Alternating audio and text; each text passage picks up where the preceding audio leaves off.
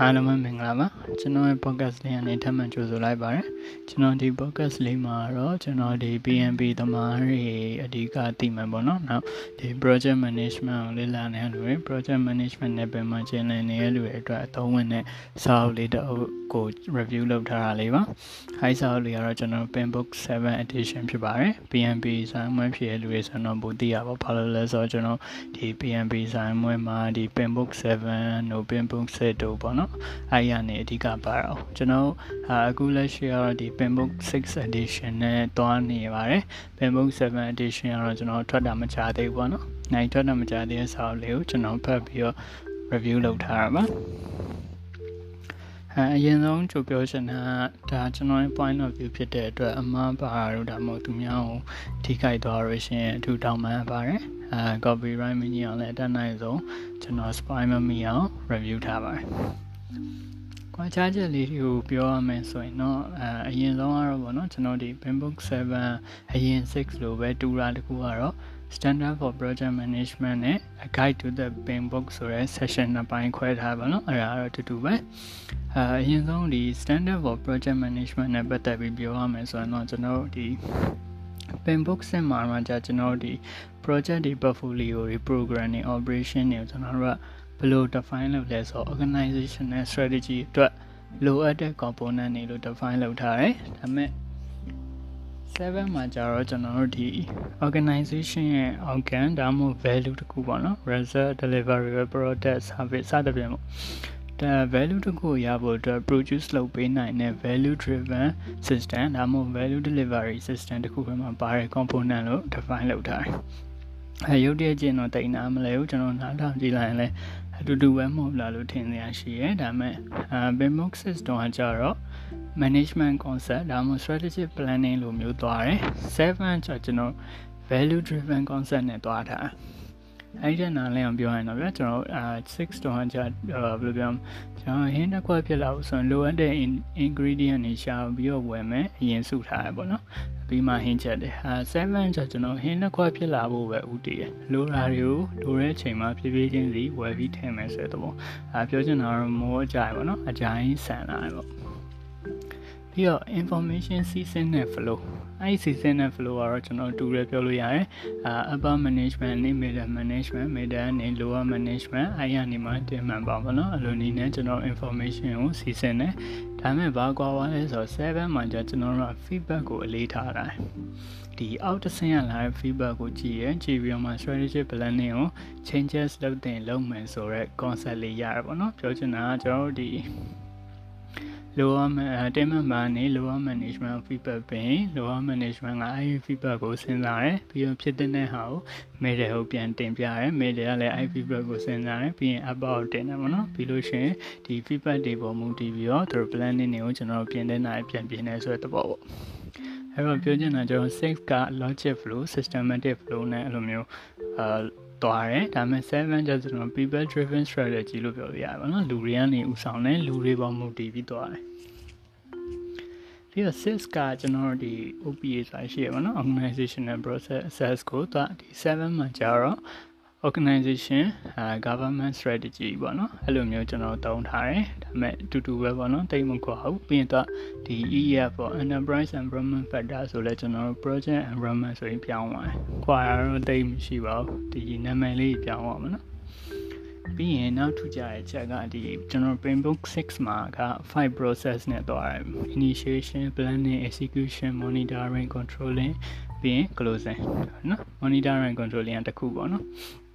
အဲ့လိုမျိုးငါးခုနဲ့သွားတယ်ဒီ7မှာကျအဲ့လိုမသွားရမယ်နဲ့သူ function ဒီနဲ့သုံးတယ်ပေါ့နော်အဲ့ဒါကြီးကဘာလဲဆိုတော့ကျွန်တော်တို့ provide oversight and coordination နဲ့ပြီးရင် present objective and feedback facilitate and support ပြီးရင် performer can contribute insight apply advertise provide business direction and insight provide resource and direction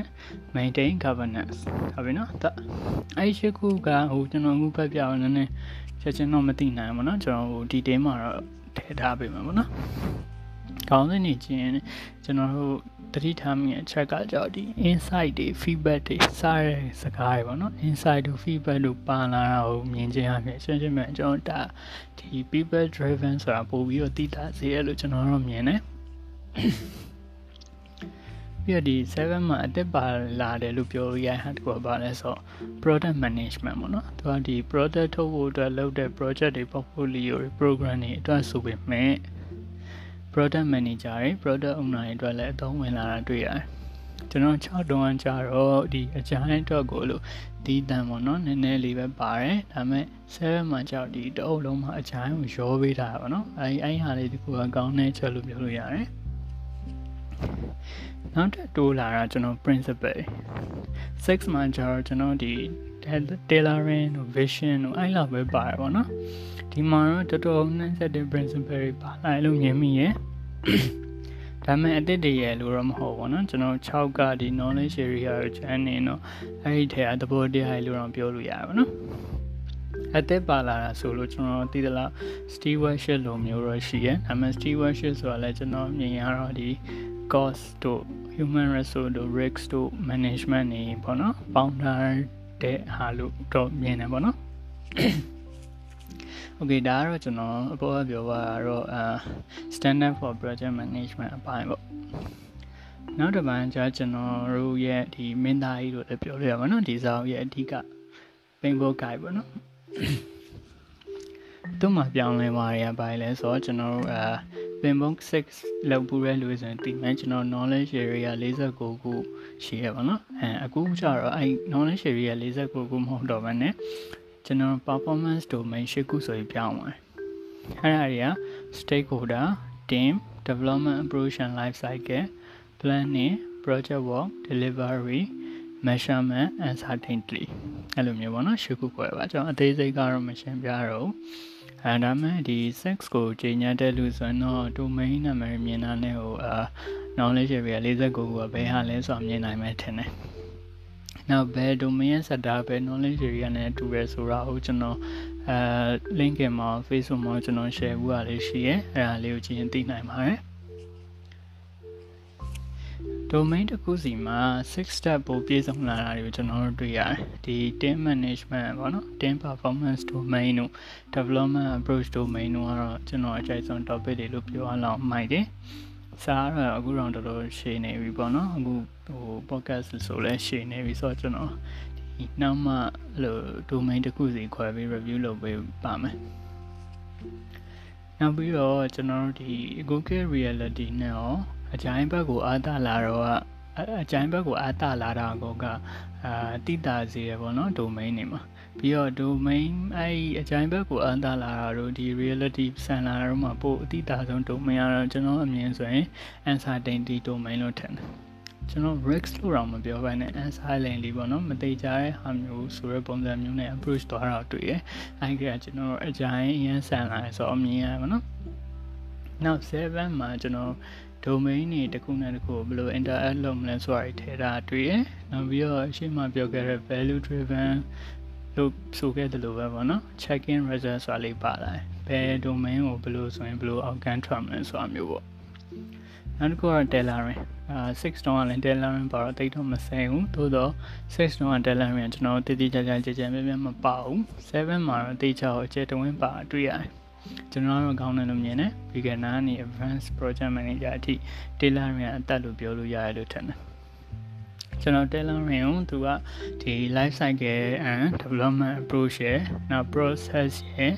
နောက် engagement ရယ်နောက် tools ရယ်နောက် method and artifacts ရယ်ဆိုပြီးသူခွဲထားပါတော့ sales မှာလည်းကျွန်တော်တဲမပါတာမျိုးတော့မဟုတ်ဘူးเนาะ sales လေးလာဘူးလေလို့တော့မှကျွန်တော်ဒီ project management fundamental တက်ဘူးတဲ့လူလို့ဆိုရင်တော့ အာတိမှတ်ထနဲ့ကျွန်တော် project selection တို့ methodology methodology တို့ပေါ့နော်အဲ့ဟာနဲ့သဘောတရားအတူတူပဲနာမည်လေးပြောင်းသွားပေါ့ပိုတော့စုံလာပါနော်ပြီးတော့ကျွန်တော်အဲ့ဟာပြီးရင်အာ tailoring for organization တို့ tailoring for project တို့ဆိုရင်အသေးစိတ်ထပ်ပါတယ်ပေါ့နော်တစ်ခုစီလိုက် ပြီးလို့ရှိရင်ကျွန်တော်ဒီအပေါ်က performance domain တစ်ခုစီကိုလည်းဘယ်လို tailor လုပ်မလဲဆိုတာပါတယ်ဒါပေမဲ့အဲ့ဟာတော့မထူးခြားလို့ထင်တယ်ပါဆို Pinbook ဆက်မှာလည်းကျွန်တော်ဒီ knowledge area နဲ့ကိုတစ်ခုစီဘယ်လိုအာ tailor လုပ်မလဲဆိုတာပါပြီးသားဆိုလေသူကတော့စုထားတဲ့ပုံစံဖြစ်တာပေါ့7မှာတော့နောက်ပြီးတော့ဒီ tailoring ပြီးလို့ရှိရင်ကျွန်တော်နောက်ဘာကိုသွားတွေ့လဲဆိုတော့ model method and artifact ဆိုပြီးတခုတိုးထားရပါတော့ အဲ့နဲ့ကျွန်တော်ကြည့်လိုက်တော့ကျွန်တော်အမြင်ပြောရရင်တော့ moral နဲ့ method ကကျွန်တော်တို့ဒီ sex မှာတော့ပါခဲ့တဲ့ process တွေပေါ့နော် initiation planning လို့ပြောလို့ရတယ်ကျွန်တော် process နာမည်မတက်ဘဲနဲ့ဒီ performance domain တွေအတွက် input တွေဆိုပြီး define လိုက်တဲ့သဘောပေါ့နော် now artifact ကကြတော့ကျွန်တော် project project closing process လို့သုံးလို့ရမယ်သူလည်း process name မတက်ဘဲနဲ့ domain နဲ့ output တွေကိုကျွန်တော်တို့သတ်မှတ်လိုက်တယ် ကျွန်တော် artifact တွေကတော့ဘာလဲဆိုတော့ template တွေ document တွေ report တွေ final result တွေ final product တွေ delivery ပဲပေါ့အဲကျွန်တော်မသိမတက်ဒီမတက် model တွေကိုအများကြီးတွေ့ရတယ်စိတ်ဝင်စားဖို့လည်းကောင်းတယ်အဲနောက်မှတစ်ခုချင်းစီ share ပေးမယ်နော် တီဗီသားဒီ6မှာရှိခဲ့တဲ့အာ method ဒီ model တွေ artifact တွေလည်းပါပါတယ်ဥပမာဒီ assumption law လို့ပေါ့ဆိုရင်ကျွန်တော်တီဗီသားဟိုပါပေါ့နော်တီဗီသား artifact တွေ chain log တို့အဲ့လိုမျိုးပေါ့နော် final report တို့အဲ့ဒီ method မှာဆိုလဲကျွန်တော်အများကြီးရှိရယ် model မှာဆိုလဲအာ tagman ladder method model တို့ပါတော့ပေါ့နော်ဒီ team နဲ့ပတ်သက်တာအဲ့လိုမျိုးကြီးပါပါတယ်ကျွန်တော်မြင်ပြတော့ဒီ model method artifact ကပါလဲဆိုတော့ knowledge area တခုစီမှာကျွန်တော်6 run လေ့လာခဲ့ရတဲ့ ITT ကိုတွေလေ